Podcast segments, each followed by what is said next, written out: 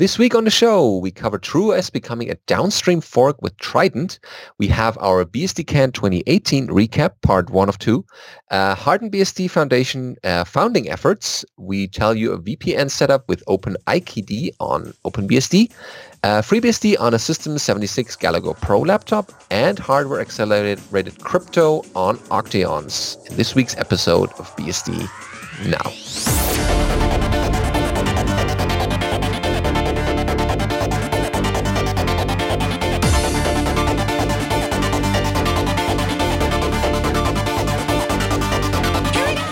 BSD Now, episode 250, BSDCan 2018 recap, recorded on the 13th of June 2018. Hello, I'm host Benedict Reuschling. And I'm Allan Jude.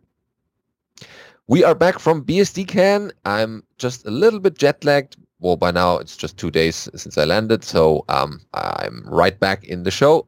And Alan is with me as well, so we should get right into the headlines. But before we talk to you all about the cool stuff that happened at BSD Can, we have other news from TrueOS. Uh, they're focusing on open, uh, on core operating systems. Of course, they're open. Yes. uh, it's funny that they had to add a note to the bum. It's like the TrueOS project is not changing its name again. Uh, there already is a Core OS, and they're pretty cool. So, um, but it says uh, the TrueOS project has some big plans in the works, and we want to take a minute to share those uh, with the community. Many of you uh, have come to know TrueOS as the graphical version of FreeBSD that makes things easy for newcomers to BSD. Today, we're announcing that TrueOS is shifting our focus a bit to becoming a cutting edge operating system that keeps all the stability that you know and love from ZFS and FreeBSD while adding additional features to create a fresh, innovative operating system. Our goal is to create a core centric operating system that is modular, functional, and perfect for do it yourselfers and advanced users alike. So, TrueOS will become a downstream fork that will build on FreeBSD by integrating new software technologies like OpenRC and LibreSSL. Uh, work has already begun, uh, which will allow TrueOS to be used as a base platform for other projects, including a JSON based manifest uh, to make it easier to make your own version of TrueOS uh, better integration with Poudriere and the package tools, and much, much more. We're planning on a six month release cycle to keep development fresh and moving, allowing us to bring you hot new features to ZFS, bhyve, and all the related tools in a timely manner. This makes TrueOS the perfect fit uh, to serve as a basis for another, uh, for building other distributions. Mm-hmm. Uh, so I, you can kind of get the idea where this is going. Uh, some of you are probably asking yourselves, but what if I want to have a graphical desktop? Don't worry. We're making sure that everyone uh, who knows and loves the legacy desktop version of TrueOS will be able to continue using a FreeBSD based graphical operating system in the future. For instance, if you want to add KDE, uh, you can just, you know, sudo package install KDE and voila, you have your shiny new desktop. Easy, right? This allows us to get back to our roots and uh, bring a desktop agnostic operating system. If you want to add a new desktop environment, just pick the one that best suits you. Um, we know that some of you uh, will still be looking for an out of the box solution similar to uh, the legacy PCBSD or TrueOS. Uh, so, for that, we're happy to announce that Project Trident uh, will take over graphical FreeBSD development going forward not much is going to change in that regard other than the new name. You'll still have your Lumina desktop as a lightweight, feature rich, uh, rich desktop environment and tons of utilities uh, for the legacy TrueOS toolchain like sysadm and AppCafe. There will be a migration paths available that'll make it easy for you to upgrade to these FreeBSD based distributions set up on top of TrueOS, like Project Triton, or sorry, Project Trident and GhostBSD will also be switching its base from FreeBSD to the TrueOS uh, manifest system. So they say we look forward to this new uh, chapter for TrueOS and hope it will give uh, that you will give these new additions a spin. Tell us what you think about these changes by leaving us a comment. Don't forget you can ask us questions on our Twitter or as part of our community by joining the TrueOS forums, where uh, when they go live in about a week. Uh, thank you for being a loyal fan of TrueOS. Okay. So when they have a, uh, an FAQ here, so we could read well, this we'll back and forth in, in, a second. Um, yeah. But so basically, what's happening is TrueOS is kind of reverting back to what TrueOS but was before uh, PCBSD renamed itself to TrueOS, which is the base operating system that is under uh, FreeNAS and TrueNAS. Uh, and so IX will get back to focusing on building the operating system, uh, and Chris uh, and the other uh, TrueOS developers will get back to focusing on building the core of the operating system and the good bits. And then what they've done is built a system to make it very easy to make the kind of distributions of uh, TrueOS on top of it by just specifying, you know, I want TrueOS, but with this desktop and these packages and this look to it. And then you click a couple of buttons and it will make uh, uh, that distribution for you. Uh, and so GhostBSD, one of the GNOME based desktops of FreeBSD, is going to switch to using that platform because it'll make it easier for them to maintain uh, their version. And then Trident will be the basically the continuation of what was PCBSD, where you get your Lumina based desktop. And, you know, Chris has already mentioned that he might, uh, as an example, just throw together uh, a KDE5 based uh, distro of TrueOS. Ah, yes, that's his Chris' uh, love for the KDE environment. Yeah. Uh, so now over at, uh, so TrueOS will remain the project that IX uh, pays people to work on. And uh, Project Trident uh, will be the now community driven process of actually building um, the doing the integration of a desktop environment on top of TrueOS. So now we have uh, their shiny new logo uh, and uh, an FAQ that tells us a little bit about what it is. So I guess if you want to read the questions, I can read the answers. Mm-hmm. Sure. So the first question is, why did you pick the name Project Trident? Uh, well, we were looking for a name that was unique, yet would still uh, relate to the BSD community, since Beastie, the FreeBSD mascot, is always pictured with his trusty trident, you know, that yellow pitchfork looking thing. Uh, mm. That's a trident. A pitchfork has four tines and uh, is different. A trident is, you know, like uh, what's the god of the sea named? Uh, Poseidon? Poseidon. Poseidon, yes. It's trident, like that. Uh, so they felt that would be a great name. Okay. And the next is where can users go for technical support? Uh, at the moment, uh, Project Trident will continue sharing the TrueOS community forums and the Telegram channels. Uh, we're currently evaluating dedicated options for support channels in the future, as some of those things, uh, you know, Project Trident will continue to add things on top of TrueOS that don't exist in TrueOS, and so it might not make sense to share the support infrastructure. Mm-hmm. But and we don't want to one, leave people with a you know an empty forum if they have questions. So for now, it will continue using the TrueOS stuff. Yeah, and then it will branch off at a certain point. Uh, can I help contribute to the project?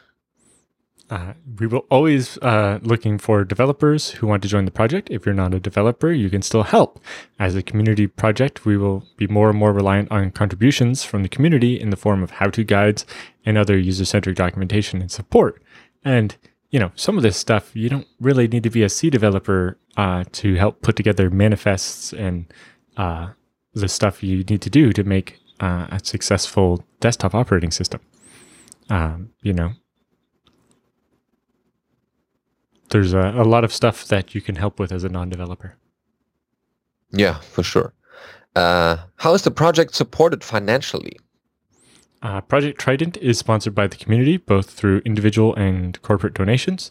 IX Systems has stepped up as the first enterprise level sponsor of the project uh, and has been instrumental in getting Project Trident up and running. Uh, so please visit the sponsor page to see all the current sponsors and to donate. Mm-hmm. And how can I help support the project financially? Uh, there are several methods that exist uh, from for one time and recurring donations, PayPal is the easiest one. Uh,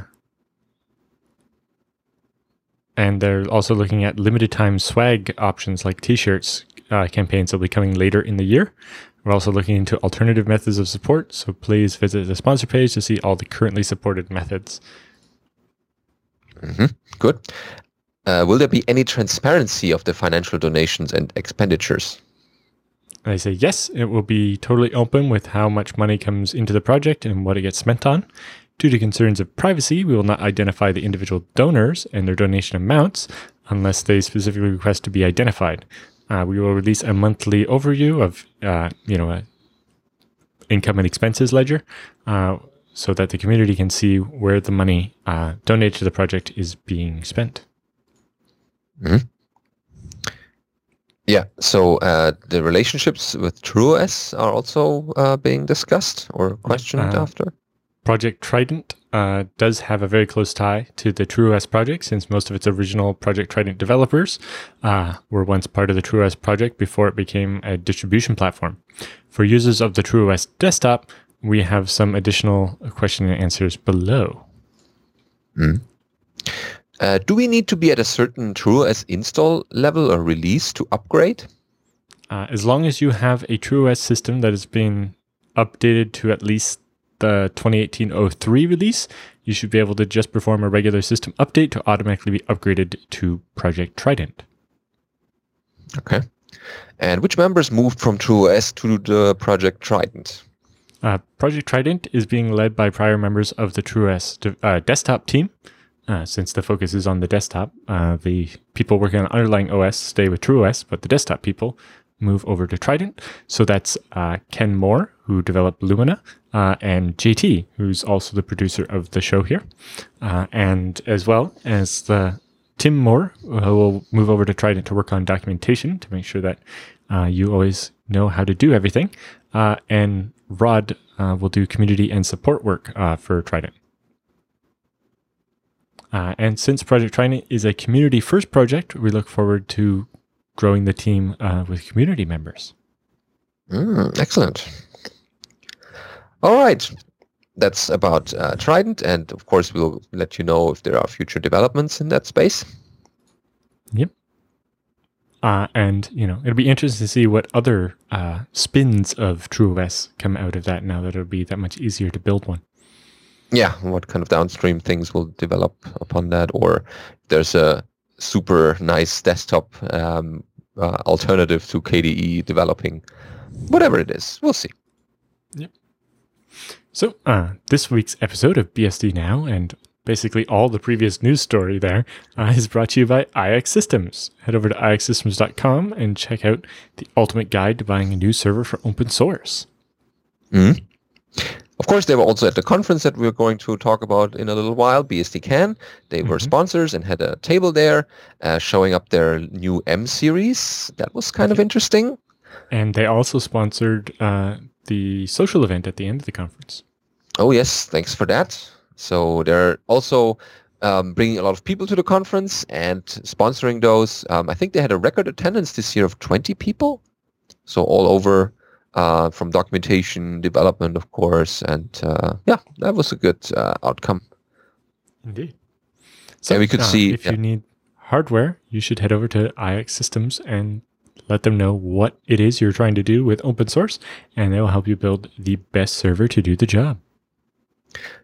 Whether it's a small server from for your backup needs in the office or uh, in a small company, that's probably something that a FreeNAS Mini or FreeNAS Mini XL, up to the big server rack for your, let's say, big data needs or whatever kind of data you want to store, Mhm. or you want to have a good combination of CPU and memory, just give them a call and they will tell you exactly for your use case what's the best machine they can build for you.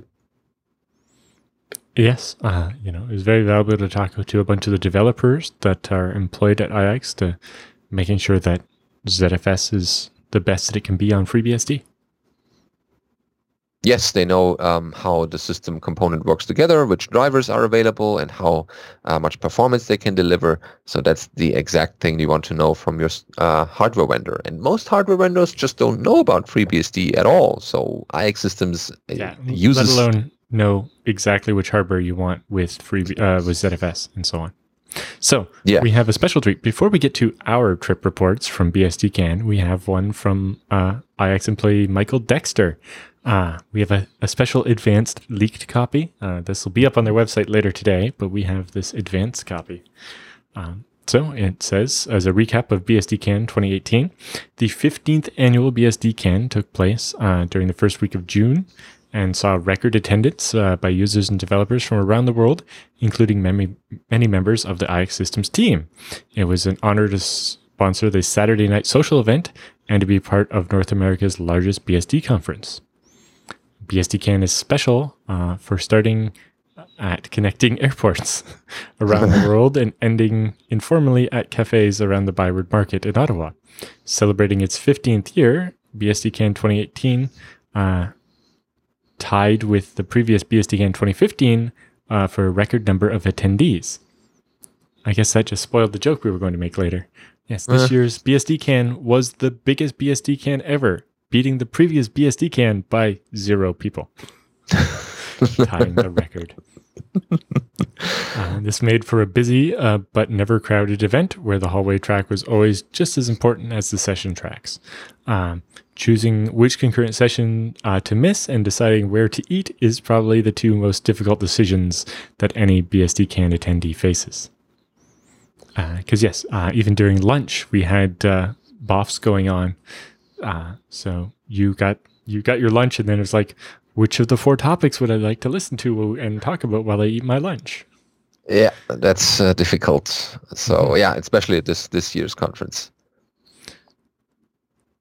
Yeah. So the first social event of uh, BSD Can traditionally now is the Goat BoF, uh, a Birds of a Feather session where everybody meets up at uh, the Royal Oak before the conference starts and uh, celebrates uh, with Groff and, you know, get reintroduced to all of our friends that we maybe haven't seen for a whole year. You know, many weary travelers uh, can unwind and catch up with colleagues and rarely have the pleasure of seeing in person. Uh, then mildly rested and acclimated, attendees and speakers then start a mix of tutorials and developer summits, and you know, last minute presentation preparation for some people. Who would do that? I don't know what they're talking Not about. Not me this time. I was I was prepared.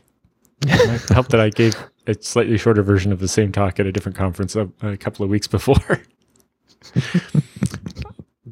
but the FreeBSD Dev Summit featured highly uh, constructive discussions about proposed features like the OpenRC init system and uh, packaging the base system, which has been undergoing evaluation in TrueOS for consideration for inclusion in FreeBSD.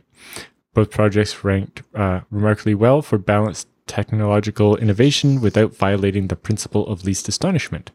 You know, we don't want to surprise the user when they upgrade that something they depended on isn't there anymore or something like that. And then the tutorials provided hands-on instructions for all kinds of things, including BGP, Ansible, PF, and LibreSSL. And then I have lots more there. If you want to read uh, Michael's recap of BSDCan, uh, go over to ixsystems.com slash blog and check it out. Mhm.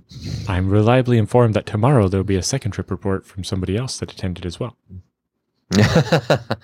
yeah, so that's uh, that's going to happen in the next weeks. We will flood you with BSD Can recaps and uh, trip reports. Yep. So moving on to our recap of uh, BSDCan. Yeah, so yeah, it's been a great conference, and it started for me on the Friday before, so the, the Mhm. first of June. I went there a little bit earlier to, um, you know, get there a bit earlier, do a bit of uh, sightseeing. We went to Montreal over the Sundays, uh, Saturday. No, it was Sunday, Monday, um, and do a little bit of sightseeing there on, uh, until the rain started falling down on Monday. Uh, but the, the week, the day before was actually quite hot, and I got a little bit of sunburn. So, yeah, in Canada, Yep. mind you. So, but it was great. Um, I got there with the ZREPL developer, uh, Christian Schwarz, who was there for his first time in Canada and at the conference, of course. And yeah, that was a great time. I spoke in the first few days a lot of German for whatever reason, and then had to switch over to English. Um, Uh, Yeah, you two but- should have switched earlier and, and got Yeah. your English all exercised. all mixed up. exercised. Yeah. Yeah, uh, so I- we came up on this Sunday, uh, and then, you know, by the time we got there, it was nighttime, so we didn't do much. But on yeah, Monday, uh, we met up with uh, Michael and Liz Lucas and had breakfast. Uh, and then we met up with uh, Adam, who organizes the hotels for all the attendees, uh, or all the speakers anyway, uh, and his wife. And a bunch of us went to the Science and Technology Museum, Uh, we got a little bit of a special behind the scenes version of the tour uh, because Adam had worked on setting up a lot of the infrastructure, the IT infrastructure uh, for the museum itself. And so we kind of got a behind the scenes, in addition to seeing, you know, the people that worked there's favorite versions of different exhibits, also just uh, understanding some of the IT stuff that was going on behind the scenes and, you know, how they're using the ticket system to track problems with the displays and, uh, you know, how they used computers to control the lights and, and some of the interactive exhibits. Uh, and that was Cool. cool. And then uh, once we broke off from that, we watched a pyrotechnics display uh, and then went to the Lego exhibit, uh, which uh, I think there are some pictures of coming up shortly. Okay. So that was Monday. Uh, and then Tuesday, I went to the Canadian War Museum. Uh, didn't get to see all of it. I was on a, a bit short for time because I had a meet up later in the day. Uh, but I went through uh, prehistory to 1885 and then uh, 1885 through the end of World War One, and then a little bit of World War Two. And then I went to the big hangar and just uh, ogled vehicles for an hour. yeah, I've yet Yeah. to go to that uh, museum. It's still on my to visit list. Yes. Uh, well, if you want to see a collection of tanks from World War One and Two, all the way up to modern stuff, uh, it's definitely worth a look. There's also we you had know, the combat snowmobiles and Ooh, uh, yeah. Well, we did the the, the Ottawa um, tour that starts at the um, War Memorial, that Mhm. pretty much drive around and hop on, hop hop off tour uh, with Christian, who hasn't seen it before. It was very windy on that day, but um, that was still a cool tour. So we got a little. when we were driving City. up on Sunday, the rain was really heavy, and then Monday it rained a while while we were inside the the museum, but that didn't really deter us too much. Yeah, and then on Tuesday evening, uh, as we already mentioned in Dexter's trip report, the Goat BoF started at the Royal Oak Pub, uh, so where people had a chance to meet and greet and uh, you know recap every uh, last uh, event they went to and you know all the happenings in the BSD world. Unfortunately, I could not attend that one because the Tuesday uh, had an all-day Free FreeBSD Foundation meeting. That's our annual board meeting. We have to you know elect the the usual uh, members again, you know, the president, the vice president, the secretary and treasurer. And um, also, you know, in the evening, also had after a little dinner, uh, a journal editorial board meeting to determine what kind of future issues the FreeBSD journal will have. Well, there's a picture of the back of my head. Yeah. yeah, it's, yeah, it's, so I'm uh, showing off cool. some pictures from the goat BoF here. You see lots of people meeting up. Uh, we get there a little bit late, but not too late, and I got to talk to Matt Ahrens and Sara Hartse about some uh, work I had done on ZFS since the last time I spoke to them at uh, the ZFS user conference, uh, about a month and a bit before, um, or two months before, I guess. Uh, and uh, talk to a bunch of other people. It was, you know, nice to get to catch up with people that I haven't seen for a while. Yeah, excellent. Yeah, so that um, that went on uh, for a while, I guess. Um, some people just uh, couldn't finish and uh, well, were a bit tired on the- next day, uh, which uh, started the actual. So these are the two days of tutorials for the conference, but in parallel, there's the free, uh, FreeBSD Dev Summit happening. So that's also two days. And uh, Gordon Tetlow organized uh, the Dev Summit with a bunch of help from others. And he opened the Dev Summit, welcome everyone, and then uh, let Deb Goodkin take the stage to talk about the FreeBSD Foundation uh, efforts in, uh, you know, education and uh, development and some other things like uh, how many new people we get on board. So Li Wen is now working working at the foundation to assist in quality assurance. Uh, so Jenkins continuous integration, continuous de- deployment that he already did, but now in a more formal role, focusing on on that whole. He gets to work on it full time instead of just as a volunteer. Yeah, exactly. That should get things um, uh, started more quickly or more um, consistently. Having someone who can take care of that, like we have for Glen Barber with the release engineering team. And also Gordon Tetlow itself uh, had a part has a part-time contract at the moment uh, to help Sec Team as their secretary. So these two positions took at least uh, half a year or maybe one year to set up with all you know the behind the scenes talk and you know financing and all that. It took a while, but I'm happy that we got both of them, and um, now they can do their work um, in their respective areas. So that was her update, um, and a couple of questions were asked, I think, if I'm not mistaken. Yeah. Uh, yeah. And then it was the core team uh, session uh, where Allan and I were also uh, on the stage with the other core team members who were there. Uh, the only one who wasn't there was George Neville Neil, uh, unfortunately, this year. He couldn't come. but everyone else, including core secretary, was there. And we gave an overview talk of the things that we um, did in the last two years because you remember there's a core election going on still. I think we have a week left or so.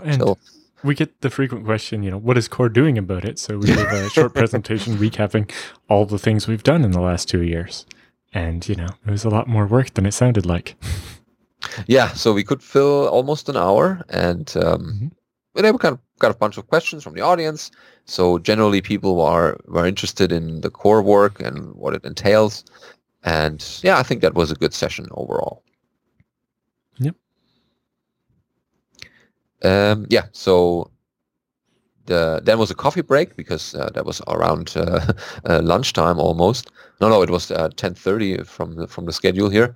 Um, after that, we had a release engineering talk. Um, because people wanted to know, or at least we wanted to show that release engineering is important and what kind of role it has in making the release work or get out on time and what kind of efforts are needed to make that um, happen in time and in good quality. And uh, Marius presented that. And there were also a couple of questions, or at least. Yes, uh, uh, we also comments. had a uh, somewhat lengthy discussion about um, the code freezes and how we do that, especially for the major versions uh, how we're trying to get the rate of churn in the in head down uh, so that we can have a stable release, uh, while at the same time trying to balance that with not disrupting the development cycle uh, too much either. Um, it seems like we're going to not make any changes in time for 12, but maybe uh, for next time we will look at having the freezes be a bit shorter.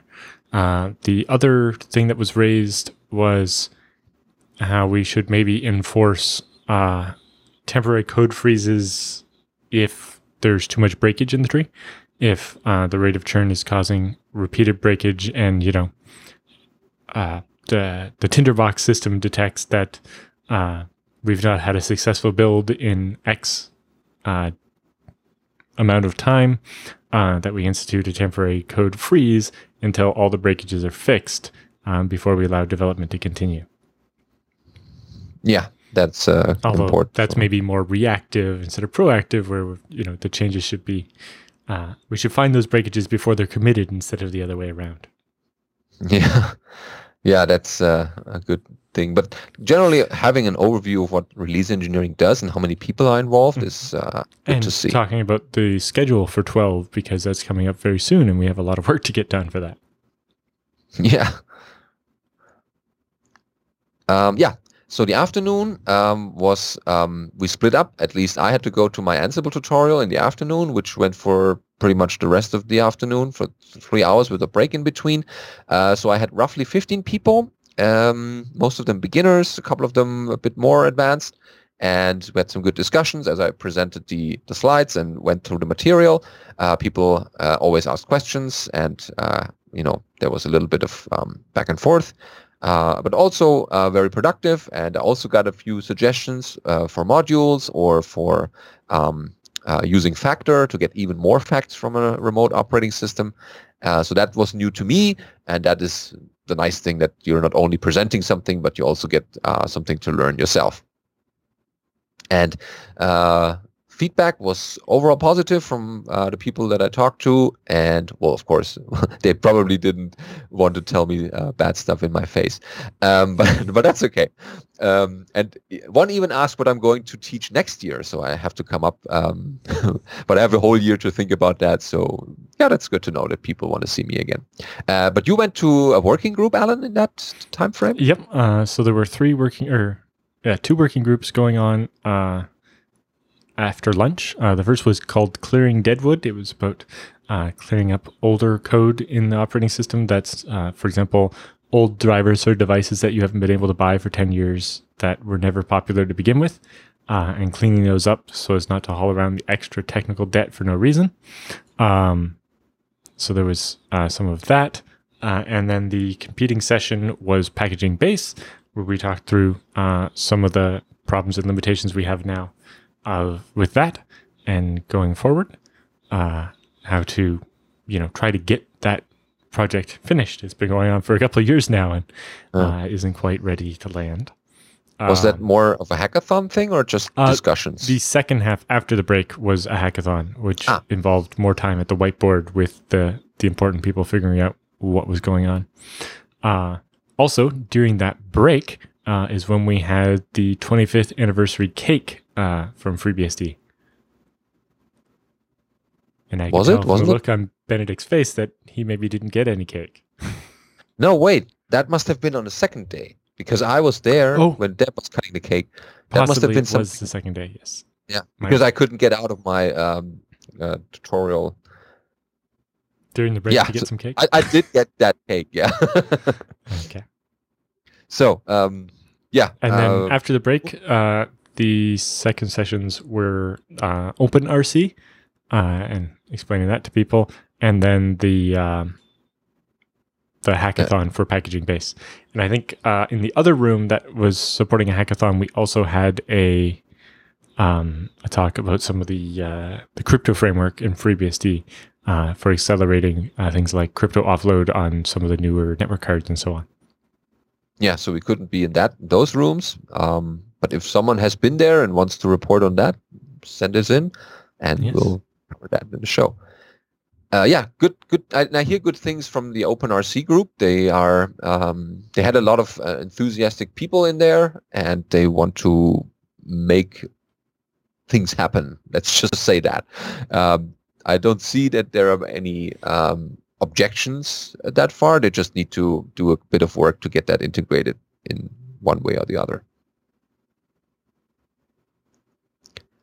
Um, yeah, that was uh, anything. Oh, okay, of course. Then uh, after that, everyone had a bit of time off to uh, unwind. But then there was a um, a dinner for developers in the uh, uh, Henderson residence. We couldn't have the hackathon or the hacker lounge in the um, Unity residence this year. So although the room was pretty much empty the whole time I looked at it, so I don't know what went on there, but um, that was the Henderson residence that had more uh, tables and space. It's a bit further out from the from the venue, but uh, people were there and um, took the walk there.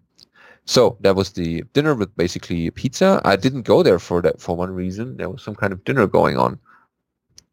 So, but when I came back, there were a lot of lo- empty pizza cartons and people were uh, still talking. So that uh, seems to have been gone well. And then the next day, June 7th, is the second day of the FreeBSD Dev Summit. Uh, Gordon also opened that one, um, giving a much longer talk actually uh, with an insight into the FreeBSD Sec team, uh, which is basically handling all the security in FreeBSD, the security vulnerabilities, you know, uh, security issues they have to to deal with, or Yeah. Uh, so there was talk about uh, some of the different vulnerabilities and how they were handled, uh, and um, in particular the debug uh, vulnerability that came out uh, that was coordinated by Microsoft and how well that went, and using that as a case study and in general trying to have more uh, vulnerabilities handled that way than some of the other ways they've uh, been handled over time. Uh, and there was a bit of talk about how still a bit too much of the vulnerability management stuff is, you know, there's not a conscious selection of who gets included in whatever. It's just like, oh, I happen to know a guy at that project, so we can reach out to that person, uh, and trying to formalize some of that and and just. Uh, hoping to have uh, more of these uh, disclosures handled the way uh, that the the most successful ones have been handled. And he also described how the process works um, that takes place when there's a security vulnerability uh, by explaining it uh, uh, from an old advisory that they did so um, a while back so that they people can see what what's involved in just getting the right people and also writing up the whole text about the advisories and all these things. Um, that's a lot of work. Yep. Um, and then there was also talk about creating a new security architecture team. Um, so currently, uh, a number of bits of code review or uh, you know commits don't go in because they're waiting for review by sec team, and the way the current sec team is structured, they're basically completely uh, set up for the dealing with the vulnerability disclosure stuff, uh, and not necessarily the right resource to review changes to crypto drivers uh, or the random number generator and so on. So, looking at actually creating a separate security architecture team to do code reviews on things like the disk encryption changes, the random number generator, changes, changes to the crypto frameworks, uh, crypto offload code, AES-NI code, etc., and having a, a separate group for that that's not gated on approval by sec team, which is busy, you know, in a responsive role dealing with uh, the vulnerabilities and so on. Yeah. And some of these require really deep knowledge into certain mm-hmm. code bases, and yeah, and that, you know, we there, we can't get a security officer that's going to have deep knowledge of every one of these things, and so moving the code review part off to a security architecture team probably makes more sense, and hopefully will allow uh, remove some current roadblocks that are in place. Mm-hmm. Uh, and yeah. then after the break, uh, we had our FreeBSD 12 session, a bit different than uh, some previous FreeBSD 12 sessions in that it was less aspirational and more, you know, these are the list of things that we really need to get finished before Code Slush starts uh, in two months. So, you know, and actually making sure each one of these is assigned to a person. Uh, and uh, Rod Grimes from the release engineering team uh, has taken to uh, took the notes from that and created a set of Bugzilla bugs uh, and set up so the release engineering team can track each of those projects and how it's going uh, and trying to get all those things wrapped up and finished and committed and working and tested uh, by the start of the code slush uh, so that we can uh, have a more high quality release. Yep, that's always and and also it's like oh, we want to get this feature in, but it's still not finished. So let's keep it out to make it um, not a disappointment for people. And so we put it in 12.1, whatever. Uh, well, and be. for some of it, because the ABI is locked well, after 12, and you can't go and change the ABI to add the feature in 12.1, is which shims and placeholders do we need to get into the ABI in 12.0, even if we're not going to use them until 12.1? Yeah. So features are ready when they're ready, uh, but people should still uh, assign to them and work on them to make it yes, uh, and, uh, happen. You know, so actually, you can see here the release engineering schedule, uh, but you can find that on the freebsd.org website. Yeah, the full listing and uh, what people plan to do. Yep. then we had lunch, and then we took the group photo, both regular and in 360 version. Yep, uh, that was a so new gadget. so every people, everyone around the whole camera. Yep. And then uh, and afternoon. Then we had uh, th- uh, two different working groups: the transport group, which is focused on networking and TCP, uh, and the OpenZFS group, where we uh, had recaps of what had been going on with ZFS since last year and uh, some of the features that we have now that you might not have heard about, features that are coming very soon, and then features that are uh, coming down the road.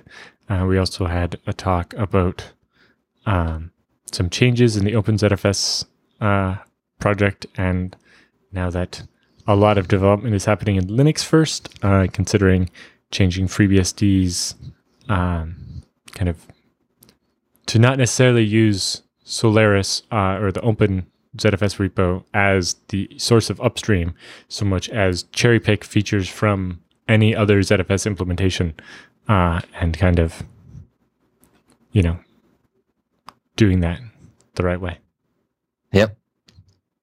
Uh, for me, it was a bit just a couple of people talking, and the rest of the room was like, "Whoa, you're very deep into the code," um, but still oh, interesting. Yes. Uh, Alexander Motin also had uh, some performance graphs uh, and and flame graphs, looking into some particular performance problems he's seeing with very high speed devices, uh, and you know using the chance uh, to to talk with the other uh, people that you know there's there's only a handful of people in the world that are ready to discuss that topic uh, and if if more than two of them are in the room at once we might as well start uh, pulling out the flame graphs and figuring out what's going on. Yep so i don't know whether that then- yep uh, that's that's making progress and uh, you know uh, i also raised a couple of questions i had and and got some ideas on how we're going to deal with some of that stuff and Matt Ahrens was always great to answer those, and he has this, you know, the relaxedness and still the technical depth to to answer all this uh, in the detail it requires. Yep.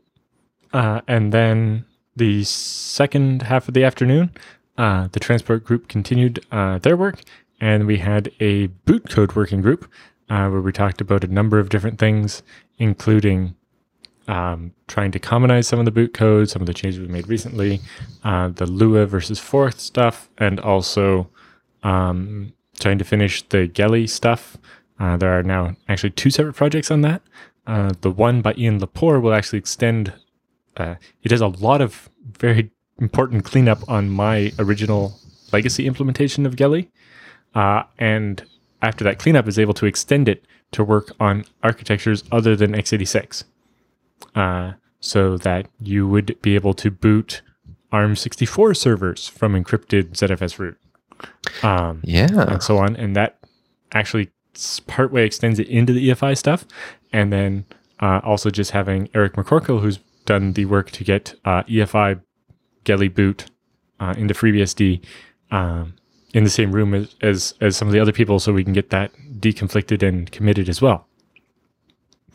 Um, so it's very good to have just those people in one room for an hour, uh, which is the reason why we have these dev summits Hmm.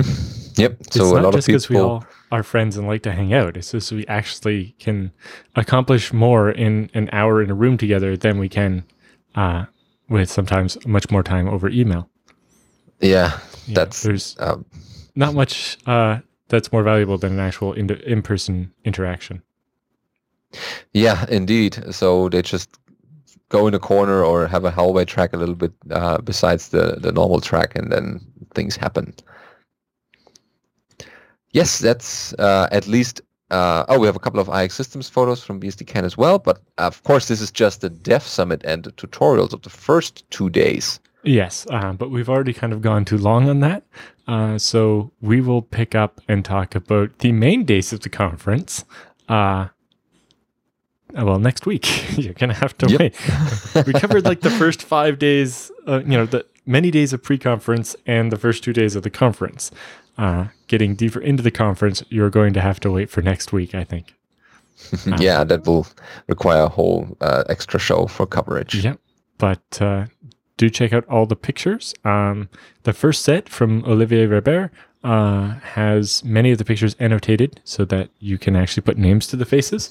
Uh, and uh, there's some ever going on to actually attach names to the rest of the people as well uh, as we try to get, uh, you know, you'll be able to tell who's who, which is uh, something that's often been requested. Yeah, for people who have never been there and just looking at the picture, who is Well, yeah, that? in particular, it's like uh, I've I've spent a lot of time working with so and so, but I've yet to actually find out what they look like.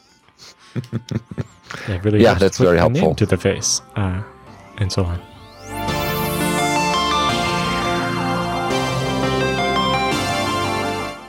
So, time for the news roundup this week. We have the June HardenBSD Foundation update.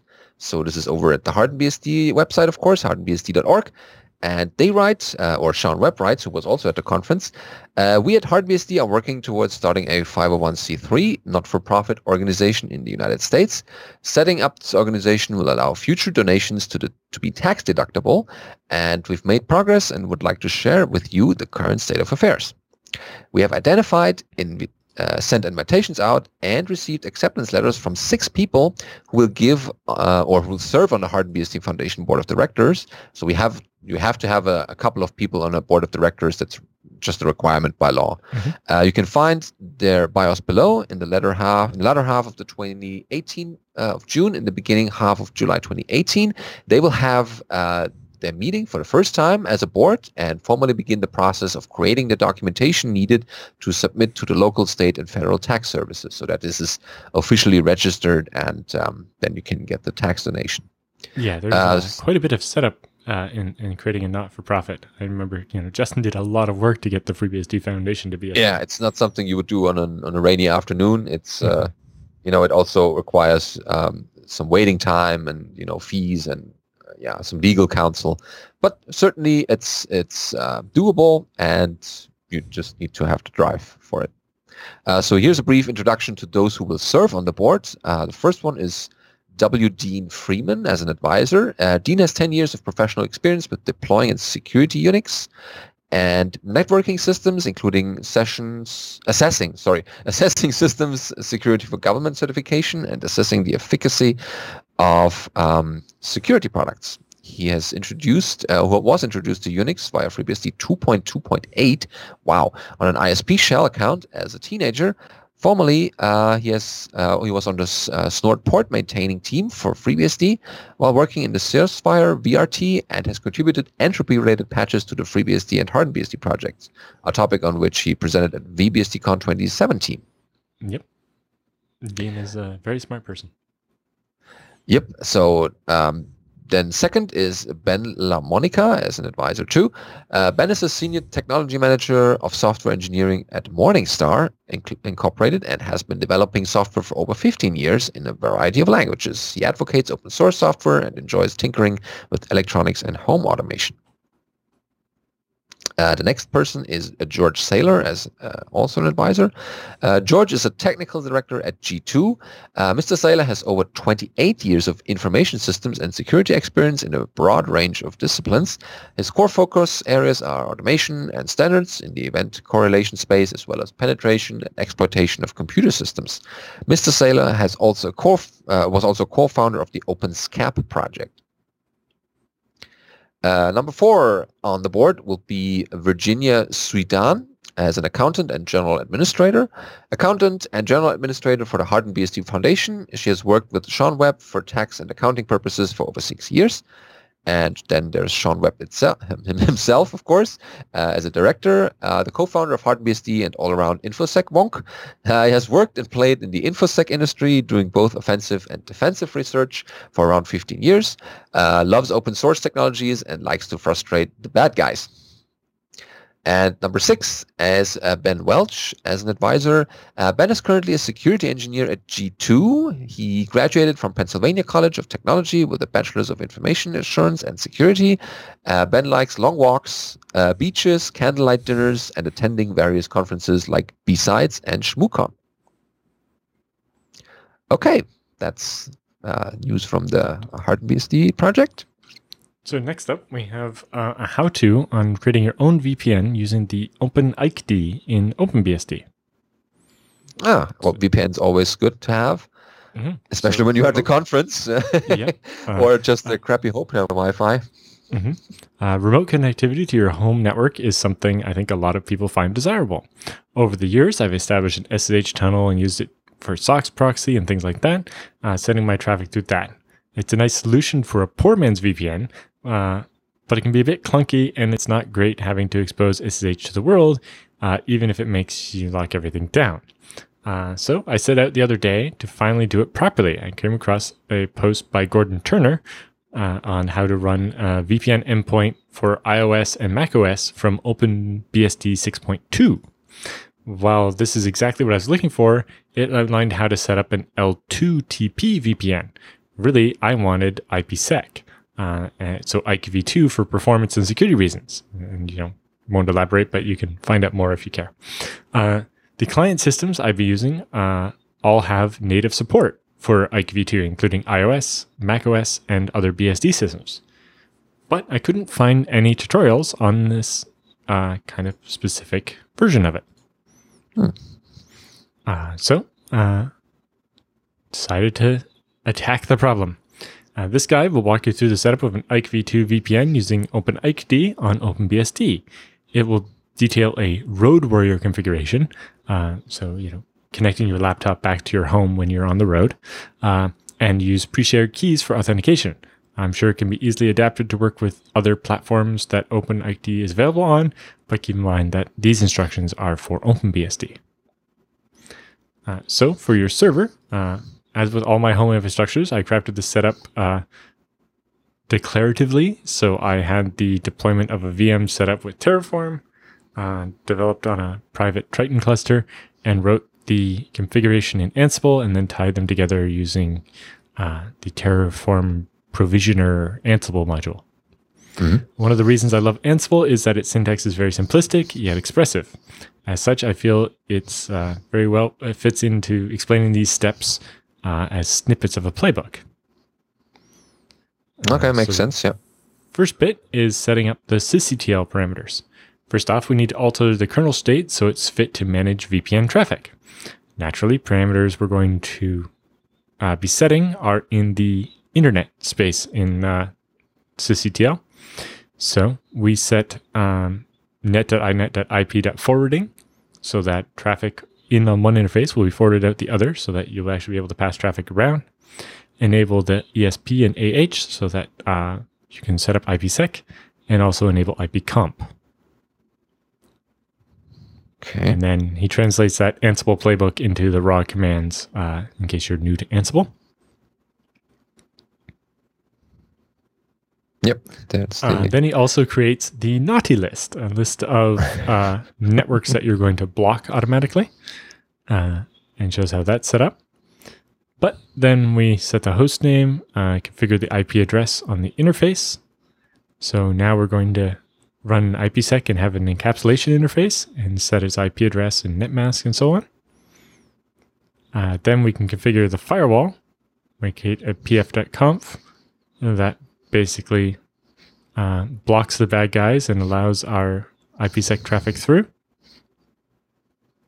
and reloads PF once it's uh, the files in place.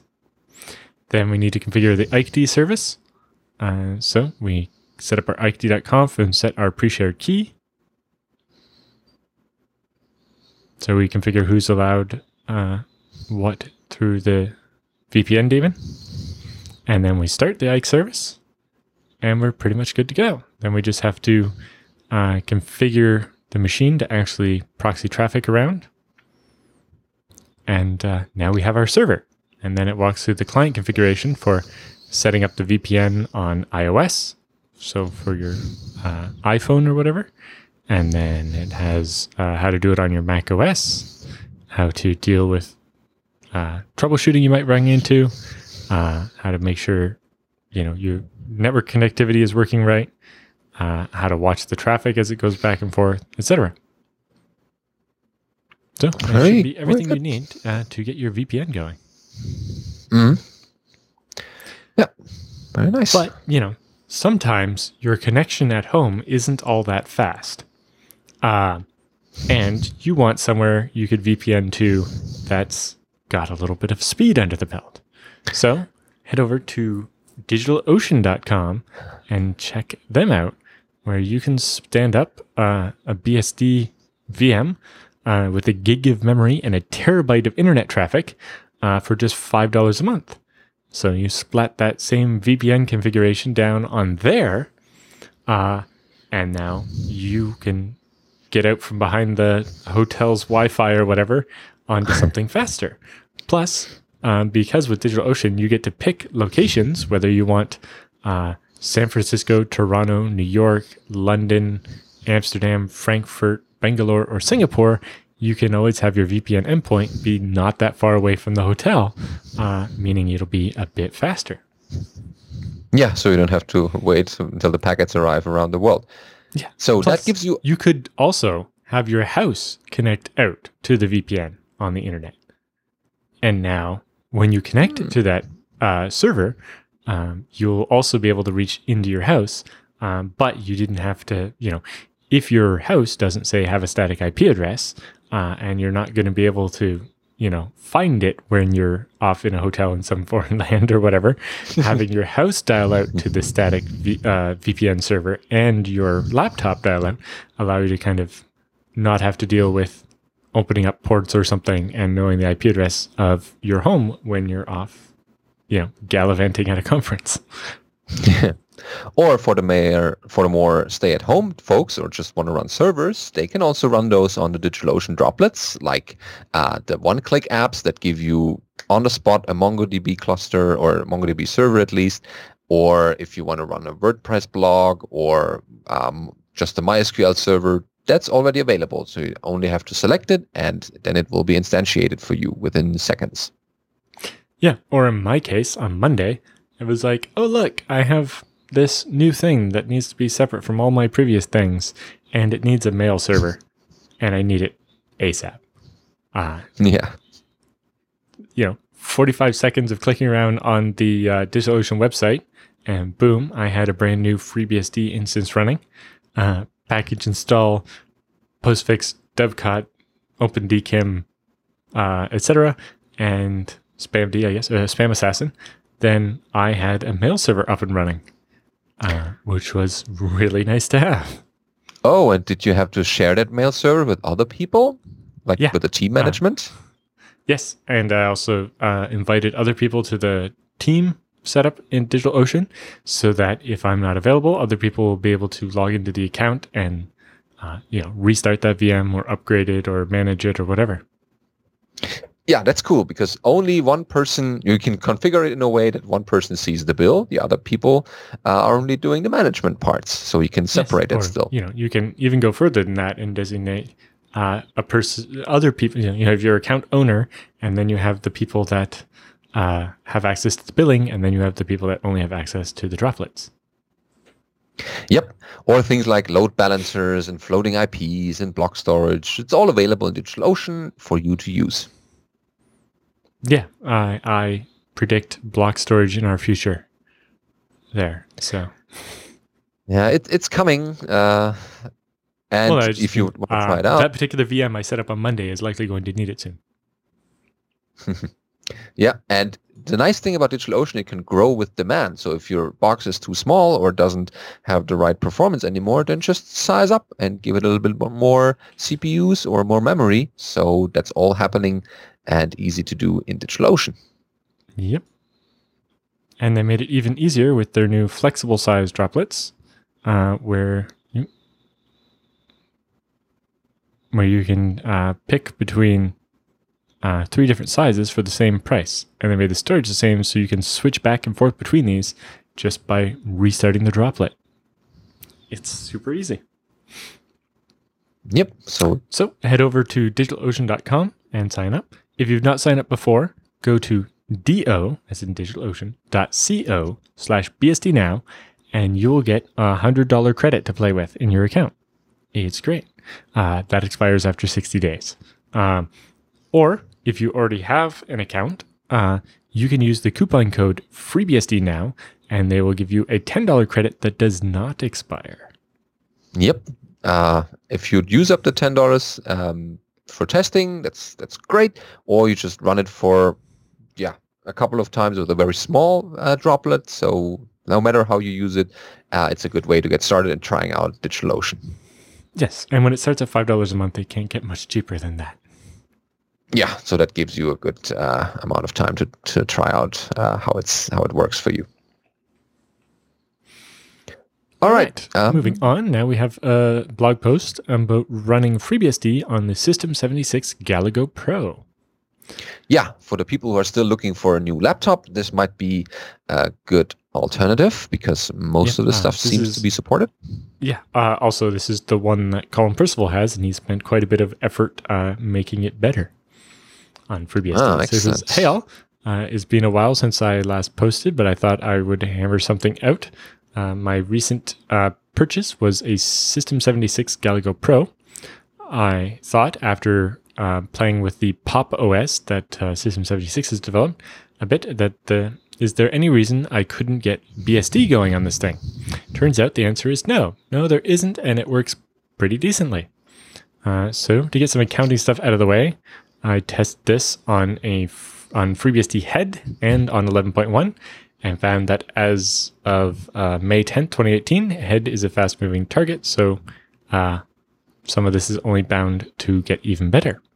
So the hardware is uh, it's a Core i5 8th generation, has the Intel Ultra HD graphics 620, 16 gigs of RAM, uh, an a Realtek for uh, 8411B uh, card reader, a Realtek 8111 gigabit Ethernet adapter, uh, Intel HD audio, and a Samsung 960 Pro NVMe SSD. Uh, so he says the caveats. Uh, there are a few things I can't uh, seem to make work straight out of the box, and that's the SD card reader, uh, the backlight, and the audio can be a bit finicky. Also, the trackpad doesn't respond to two finger scrolling. Um, they've updated the FreeBSD laptop wiki, uh, and there are a few edits that need to be made still, uh, but there is a bug where I can't create an account for that right now. Might need to reach out once we get the wiki fixed there. Hmm. So, looking at graphics, uh, the boot menu itself um, sets itself to what looks like uh, 1024 by 768 in the middle of the screen. I think it might actually be 800 by 600. Uh, but as soon as uh, the kernel starts, the text console goes to the full uh, 3200 by 1800 resolution, uh, and the text is ultra small. I remember helping Colin fix that in the airport lounge on the way home from BSD Cambridge last year. Um, we changed a does. font or something to make the text four times bigger, and then it was readable. okay. Uh, but once you get into X Windows, it requires the DRM Kmod Next, or I think it's DRM Next Kmod uh, package, uh, which provides the latest Intel graphics drivers. Uh, once installed, uh, follow the directions from the package, and it works with almost no fuss. I have it running on X with full Intel acceleration and had it running at its full 1200 by 1800 resolution. To scale that down, uh, they used xrandr, uh, and set the scale to uh, 50%, uh, which blows it up roughly 200% and makes it much easier to see on your tiny laptop screen. Hmm. I learned at BSD Canada there's a program called AutoXR&R that tries to do all these things manually or uh, automatically, of course. Um, but it's not in ports, so I Oh, May need uh, to- well, I use one called A R&R. Uh, yeah. It is in ports, and it gives you a nice little dialogue, and you can drag the screens back and forth and set them up how you want. And that's how Oh. I've uh, made my laptop work uh, with every projector I've ever plugged it into with minimal fuss. Oh, well, check this out. Maybe it's that the uh, the one I was. It might um, actually be the same one. That's maybe what the A and uh, Yeah. A R and R stands for. little but that's what I use. It's a little one called A R and R because I got a slight giggle out of watching uh, Colin Percival and Rod Grimes rocking through the X R and R man page trying to find the right switches to configure their screen. When I just went click click click. okay, good to know the tool. Uh, yep. So then uh, for wireless, that laptop has an Intel 8265, same as what's in my X270. So you just uh, load the IWM driver and you're good to go. Uh, battery, he says, it seems to be getting about five hours out of the battery, but everything reports out of the box as expected. I could get more by throttling the CPU down speedwise. Uh, this is where I'm lucky with the X270. I'm getting about 12 hours of battery life under FreeBSD. Um, part of that is the particular model of processor I have has this system called up-down TDP, where based on the clock speed, it changes not just uh, kind of the draw the of the processor, but also its uh, thermal frequency. So if you're running it at I think under a gigahertz, it drops down to being a seven watt processor instead of its default 15 watts, uh, which means you can get even more battery life. And once you go over two gigahertz, I think is the the mark, uh, it actually kicks up to be a 25 watt processor. Uh, so you can burn through that battery very quickly if you want to build world really quickly. or Yeah. you know, if it's plugged in, you can kick, kick it up a notch. Yeah, and on the other times you But, slow down. You know, just out of the box without having done anything to try to save battery, uh, I'm getting like 12 hours of battery out of it. So I'm very happy. Okay, that's a decent amount of. Uh, Yes, uh, I think this is in particular why George uh, returned his his Galago Pro and went for the X270 was just the battery life. Uh, but Colin's kept his and is quite happy with it as well. Uh, I have to ask Colin what he's how he's doing for battery life, and maybe he's found a couple of the right switches to make the battery last a bit longer. Oh yeah. I think the CPU might have that same up down TDP thing, and just uh, setting that correctly could make uh, you know 15 watts versus 25 watts. This makes a very big difference uh, in how long the battery is going to last. Last if it provides you know 60 watt hours. Um, yeah, 60 divided by 25 is a lot less than 60 divided by 15, and so on. Uh, so anyway, the conclusions uh, from the blog post is that it's a pretty decent experience. While it's not as polished as the ThinkPad, there are some positives uh, with a bit of work and polishing. In particular, that screen resolution is much higher than the 1920 uh, by 1080 you get on uh, the the X230.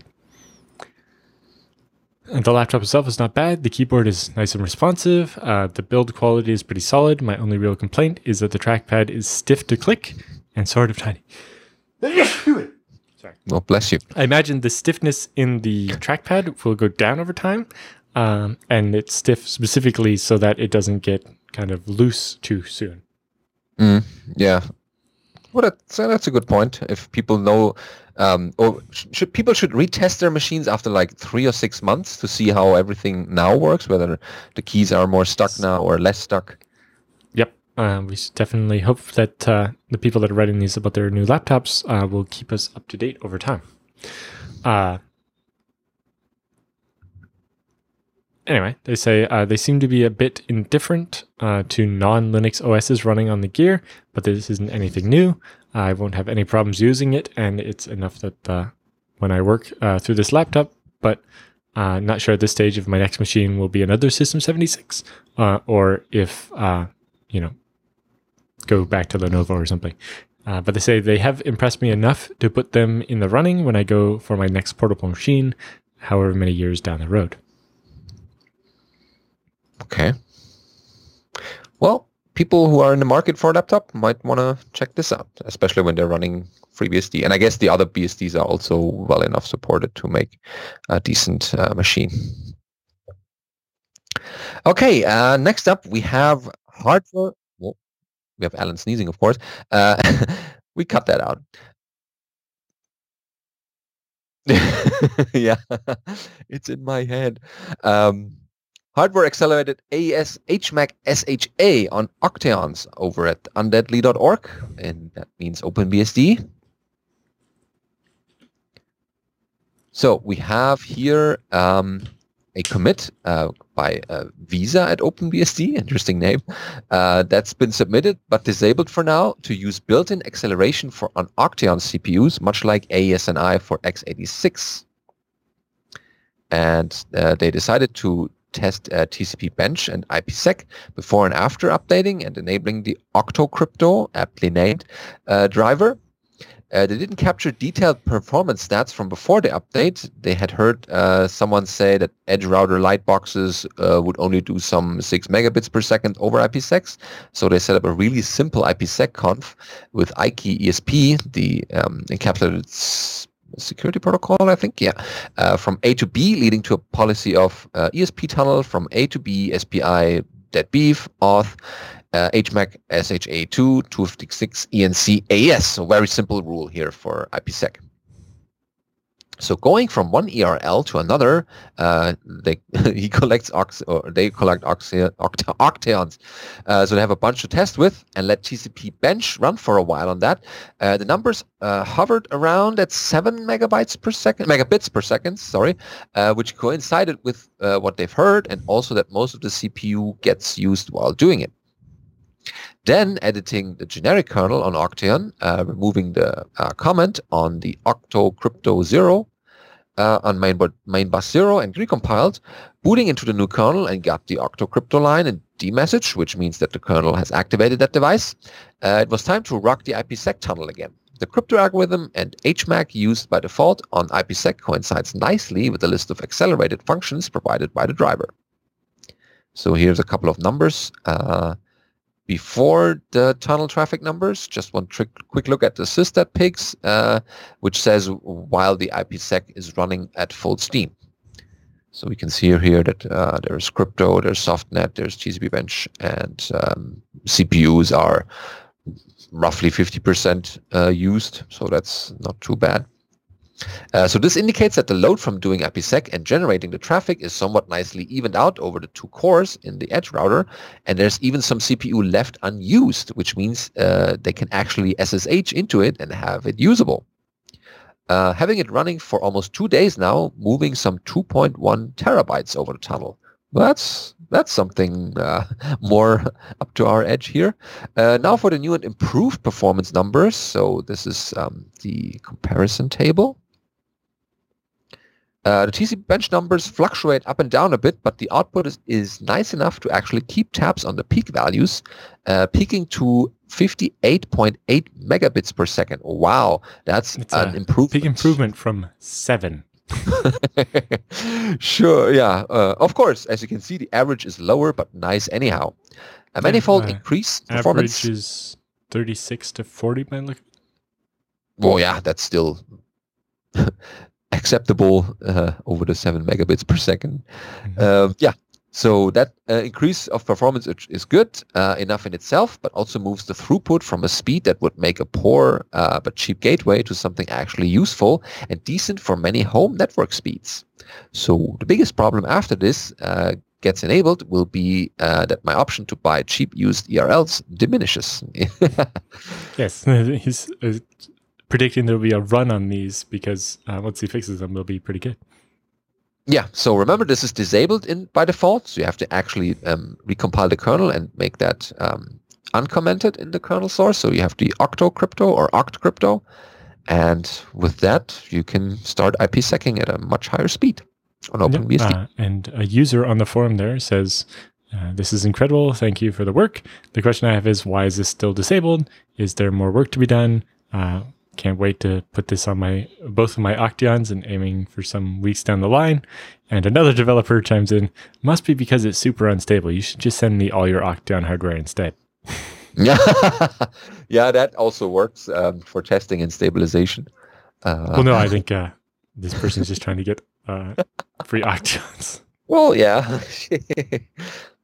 but yeah, if um, people use that, there's much more testing being done, and then they can fix the remaining bugs and stability issues.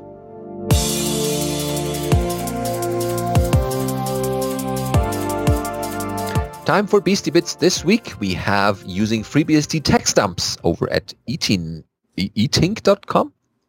Interesting domain name.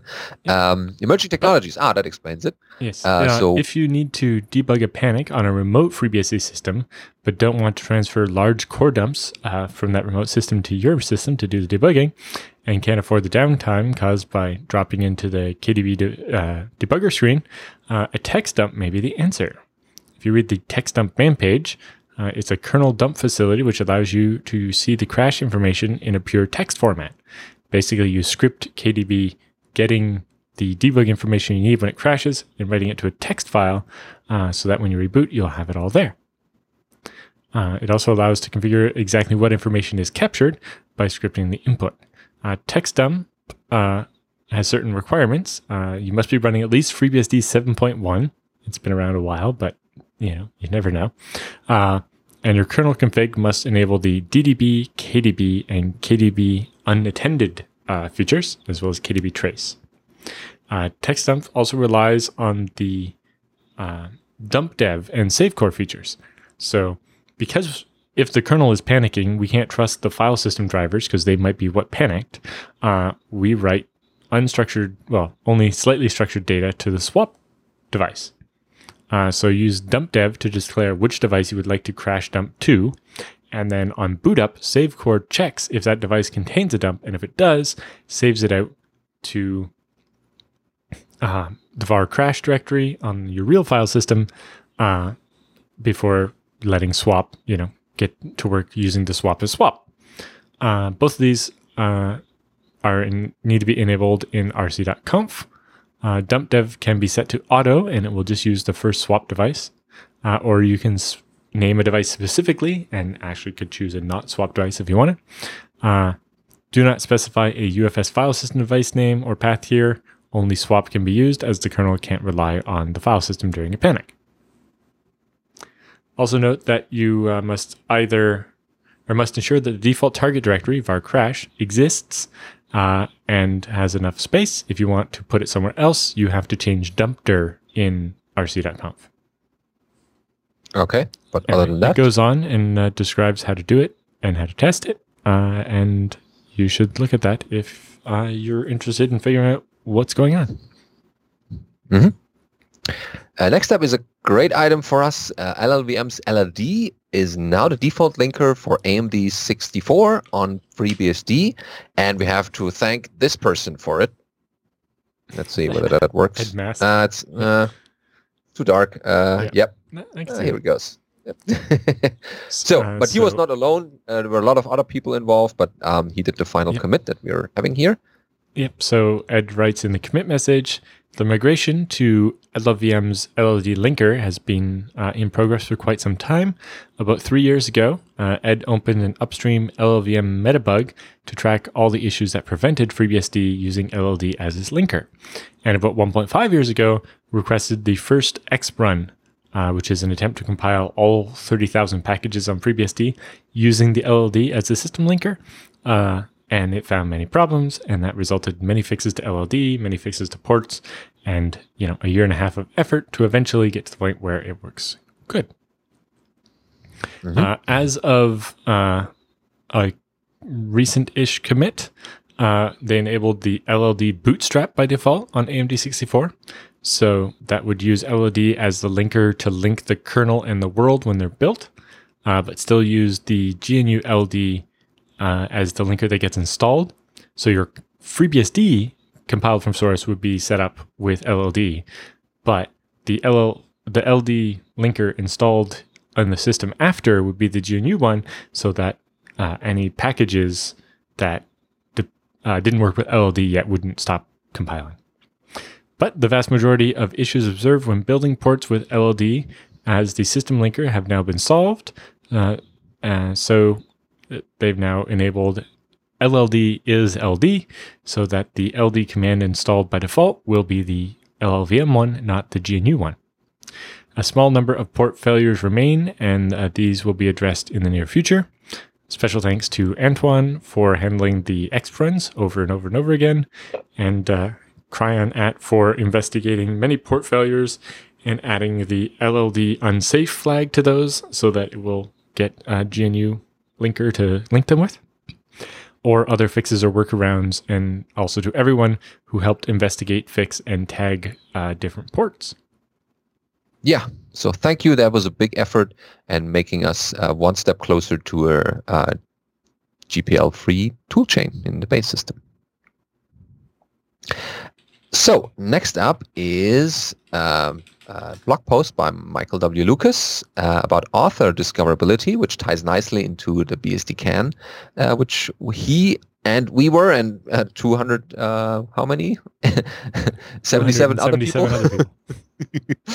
yeah, so he writes, I'm at BSDCan, so it's a great time to talk about the dis- discoverability aspect of being a writer.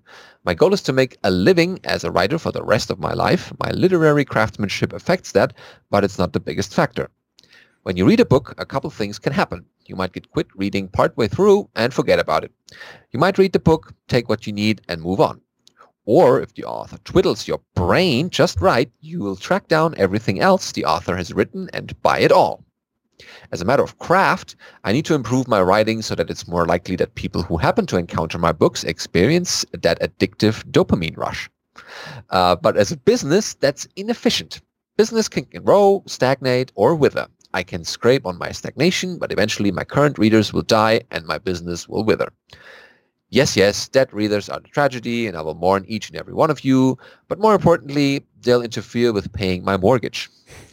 So, so I need to grow my business, which means expanding my readership. Growth means exposing my work to new readers. Every reader exposed to my text risks experiencing the dopamine rush and suffering addiction. This is called advertising. I appreciate all the folks who tell others about my work. Frankly, a person's word to a friend is the most powerful advertising you can have. But in some ways, I've reached uh, market saturation. So if you run a BSD, if you've been exposed to my books, if you watch BSD now, that's this one podcast that you might have heard about, uh, you know who I am. I'm grateful that Allan and Benedict admit that I exist. Well, yeah, we had good time last week. So, uh, and yeah, you write good books, Michael. Um, parts of the non-BSD world know I exist. Every time Julia Evans says something nice about me, I get a sales surge. Nixcraft supports my work with reviews and public statements. These folks help pay my bills. So I know my work can generate appeal beyond my core BSD crowd. I'm now looking for other podcasts to appear on for both fiction and nonfiction. Actually, Michael Lucas asked us um, whether we could do another interview with him, so we'll make uh, that Of work course. in the future. Yeah. So he'll be on IT in the D on July 30th. A couple of other podcasts are in discussion, so we should look out for that. Ideally, though, a book sells itself. A book generates buzz. One book that hits drags in many new readers. I've hit a viral hit in the last 12 months. A, bro- a book brought in more readers than any podcast I've been on. That book is, of course, Savaged by System D. Uh, when something works, do it again, but differently. Maybe as a dystopia rather than satire, and with blockchain instead of System D. Uh, yeah, so there is uh, Bedazzled by Blockchain now. I saw the book at the conference. Uh, in unrelated news, I'm a bad person and I should feel bad. Okay, yeah, so definitely spread the word about um, authors you like. And if uh, one is Michael W. Lucas, you might as well, um, yeah, recommend that twice to two people. okay, um, next up is Pledge and Unveil in OpenBSD. That's a PDF here. That seems like a, This is oh, the slides uh, from Bob's talk at BSDCan. ah, that's I haven't seen that yet. Okay, good to uh, to have that already available, so you can see what the talk was all about. Of course, the audio will come later uh, if you're missing a couple of pieces. But um, for the text, that should get you at least an idea what's this all about, and if this is something. So I think now is a great time to mention we've been talking up BSD Can all episode here, and you're probably really sad if you missed it uh, and regretting that. So now is the right time uh, to finish up your submission for EuroBSDCon in uh, Bucharest, Romania in September. Uh, four days left. Yeah. the 20th to the 23rd. Uh, and yes, you have until Sunday, uh, so that's June 17th, to submit your proposal to be one of the speakers or tutorial givers uh, at EuroBSDCon. Yes, Uh, don't miss out presentations on Romania. Expected, oh, sorry. Presentations are expected to be 45 minutes and delivered in English. Tutorials are expected to be two and a half to three hours or a full day uh, with five to six hours and also in English. Um, if you head over to the registration.eurobsdcon.org site, uh, you can uh, enter your uh, submission. Uh, just need a short, concise text description of what you're going to talk about like a hundred words. It's not demanding at all. Um, and also, you know, a short bit about you and uh, why you why we would want you as a speaker, and you know what makes you a good uh, authority on the topic you're going to speak about. And lastly, an estimate of your travel expenses, uh, because the conference will take care of travel expenses uh, and lodging expenses for you to come speak at the conference. Yeah, exactly. And that's one more reason to you to submit something to get there. And another um, possibility for you to get there is by applying to the Paul Schenkeveld uh, travel grant um, for Yes, EuroBSDCon. If, if you would like to just attend the conference, uh, but are not financially able to, um, if you're a good candidate, you can apply for the Paul Schenkeveld Memorial Travel Grant. Uh, submissions are due by June 15th. You actually have a bit less time for that one. Uh, you need to get that in by Friday, uh, and they will pick uh, the most deserving candidate uh, and uh, make sure they get to the conference. So that covers uh, the, the entrance into the conference, the lodging, and the travel. Yeah, you don't have to speak if you don't want to, but at least you get into the BSD space and see what the conference is like. All right. Um, I've I, so a couple of people approached me at BSDCan. Hey, Benedict. And I was like, who are you? Uh, oh, well, I know you from BSD now. Well, of course, but you, I don't know you. So they introduced themselves and I asked them, what's your favorite part of the show? And at least a couple of them said the feedback and questions section. But before we go into that one, we uh, should present a sponsor for that part, which is Tarsnap, of course. Head over to tarsnap.com to get your online backups for the truly paranoid setup if you haven't done that already. Yep, uh, Tarsnap again sponsored the FreeBSD Developer Summit, uh, paying for the nice T-shirts that we all got. Yep, uh, on the back side here. yep. Uh, so yes, if uh, you definitely need your backups, and so you should do them securely. And if you want to do them securely, the only good solution for that is Tarsnap. Head over to tarsnap.com slash BSD now and sign up. Uh, it only costs 25 cents per gigabyte um, per month, and you get to store your backups in a way that they are 100% safe. Uh, they're encrypted on your machine um, before they're sent to the cloud, and only you have the key. As long as you protect that key, you will be the only person able to decrypt them. Yes, and they're deduplicated. So between the archives, there will be deduplication happening. So you don't have to upload. Let's say you have a 17 gigabytes of uh, Tarsnap backups, which basically comes up to if you divide, if you multiply this by the 25 cents, this is just uh, roughly four dollars. And so you don't you do the first backup, and then you do the second backup with a couple of deltas in between, so you don't have to actually pay for another 70 gigabytes because right you only have the like delta. the two megabytes of data that changed and then you compress it. So actually you're paying for 0.8 megabytes of data that changed. Yeah and you can let tarsnap simulate how much you would have to pay before um, doing all that backup. So you can actually make a better judgment about how big the costs are. You can find examples in their documentation in the getting started and uh, general use case or um, figure out first of all um, is Tarsnap supported on my operating system? And you should find that in the download section. And that should be pretty much cover all the unixes of this world as well as mac os 10 and windows subsystem for linux. Yeah so in the end uh, it only takes a couple of minutes to make your backups. It's like sign up put in five dollars uh, download the client generate a key and do a backup. Um, it's so fast we'll just stop here and wait until you're finished, and then you come back and tell us, and then we'll we'll do the rest of the show. Dum, dum, dum.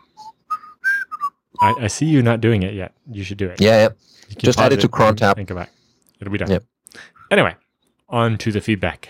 Yeah. So the first one is from Casey uh, about ZFS on DigitalOcean. That goes, hi, I love the show. I have run a droplet on DigitalOcean before, but wanted to use ZFS. Since that is not available by default for the base system, I decided that I would uh, just get some block storage and use ZFS on that, so I can use IOCage uh, to run some jails on my droplet. I found it hard to figure out how to do that and could not find any guide to help. Do you know of a good guide to use to help me with that? Um, first of all, um, I don't know how long ago you created your droplet, but you can create uh, ZFS-based system droplets on FreeBSD for at least the last nine months, and probably yeah. more than that. So um, when you create a new droplet, when you select FreeBSD uh, instead of Linux in the uh, web interface, there's a drop down and let you pick the version of FreeBSD, and you'll see 11.1, and then below that 11.1 ZFS, and that'll actually do a default all ZFS system for you. So uh, ZFS on the base system is actually takes exactly the same amount of time as doing it on UFS. It's just yep. clicking the slightly different version number. Uh, for the block storage, after you attach the block storage device to your droplet, it'll just show up as an extra device like DA0 or something. Uh, and then you just create a pool the same way you would with a real disk. Uh, freebsd.org slash handbook and check out the ZFS chapter. But basically, zpool create whatever you want to call your pool, and then the name of the device, like DA0 or whatever that has uh, the block storage, and you'll have a pool. It's that easy. Yep. So as Allan Gotta said, love the easy West. It's available. yeah. well, yeah, that's that's uh, pretty straightforward. Um, next question is from Jürgen um, with uh, a question. Well, easy, but hi, Allan and Chris. Ah, that seems like an old one but I can uh, I can take that still. Uh, first of all, thanks for the great show. I enjoy it every week. Uh, I was just confused by Allan's concluding words about his conference workflow using Git slash SVN on ZFS.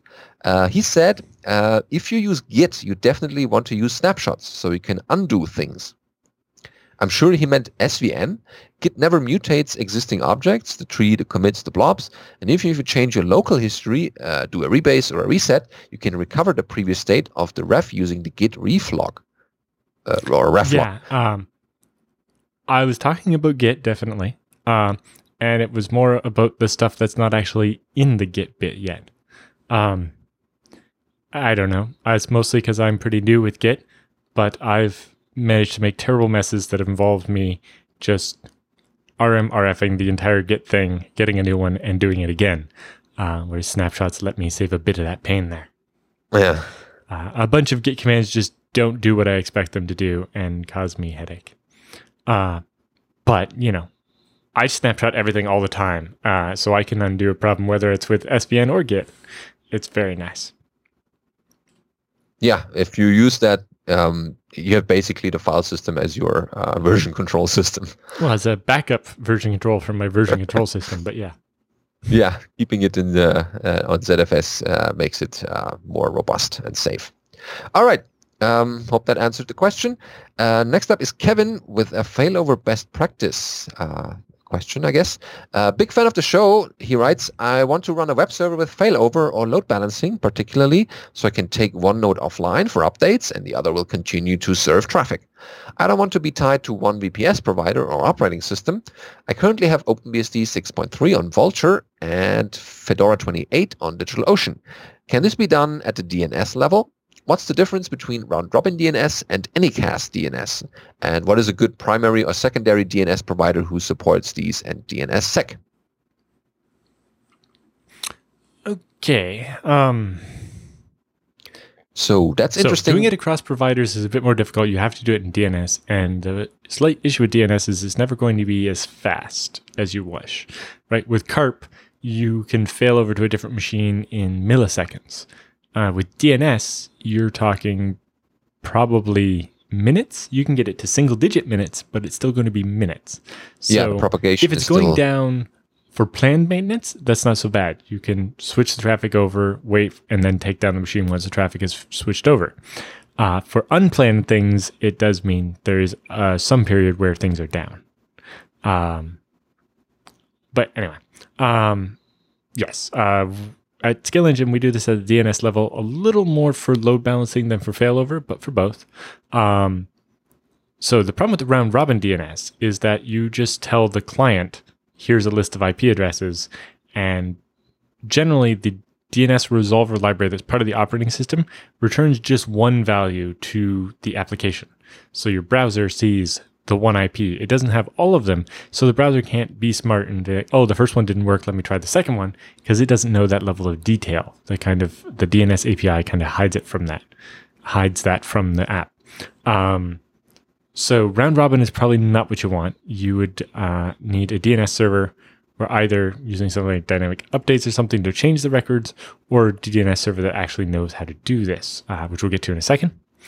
Uh, Anycast DNS is slightly different. The idea there is while you list one or more name servers for the domain, that name server actually exists in multiple different locations eh, on, in the world, uh, but all with the same IP address. And the traffic is routed to whichever one is closest. So with Anycast DNS, uh, you know, you could have a DNS server in California and one in New York that have the same IP address, and then any traffic coming from a user uh, will go whichever one is the fewest hops away, uh, and the traffic in that one will answer. Um, so different users will get a talk to a different name server while all sending packets to the same IP address. That's how Anycast works. Uh, mm-hmm. So Anycast is kind of a, a feature to make DNS faster, but it's not actually really related to what we're talking about here, uh, which is failover.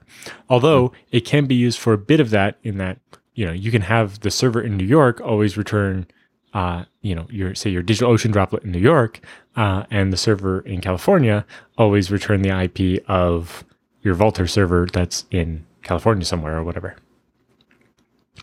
So, um, for doing this yourself, uh, the open source software I use is called GDNSD, uh, and it can do things like check the website and make sure it's returning 200 uh, in the DNS server. And if it's not, it knows the second IP address for your backup web server and actually changes the DNS record.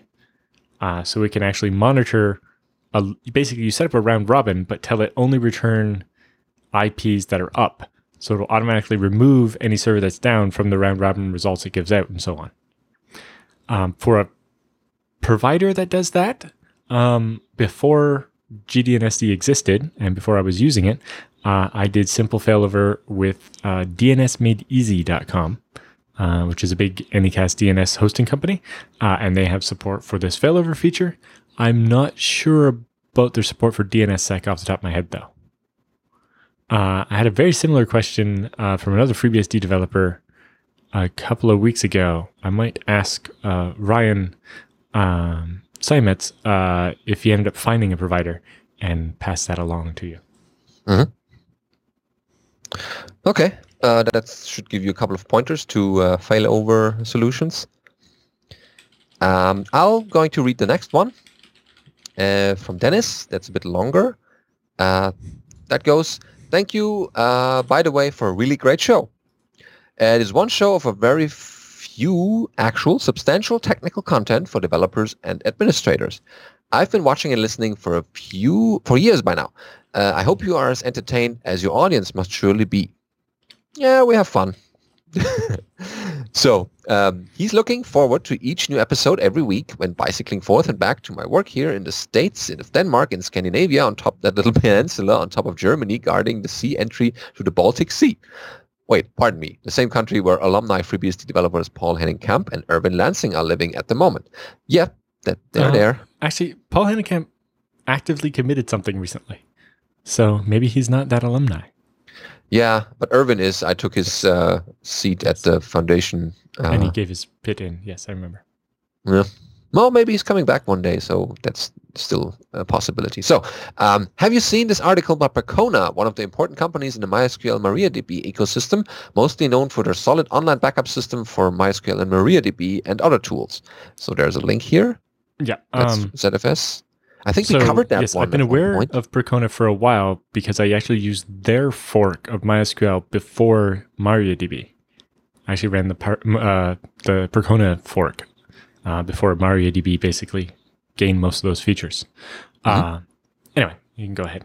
Uh, one yeah, thing I will uh, note so is that this article bits. is from November of last year. Yeah. So um, the extract here is that uh, Tastybits backups of roughly 400 gigabyte databases from almost impossible to a few seconds. With ZFS, we can safely disable InnoDB checksums. So it seems rather a good overview, he writes, uh, of ZFS for database use, but I'll leave that judgment to Allan. Uh, there are some additional links at the bottom of the article expanding to a series of articles. Um, and oh, a third thing, I tried in vain to use the contact form on Jupiter Broadcasting website, but the submit button is actually missing in a Safari browser on the iPhone. Okay, I had to wait until getting home to a real computer to submit this.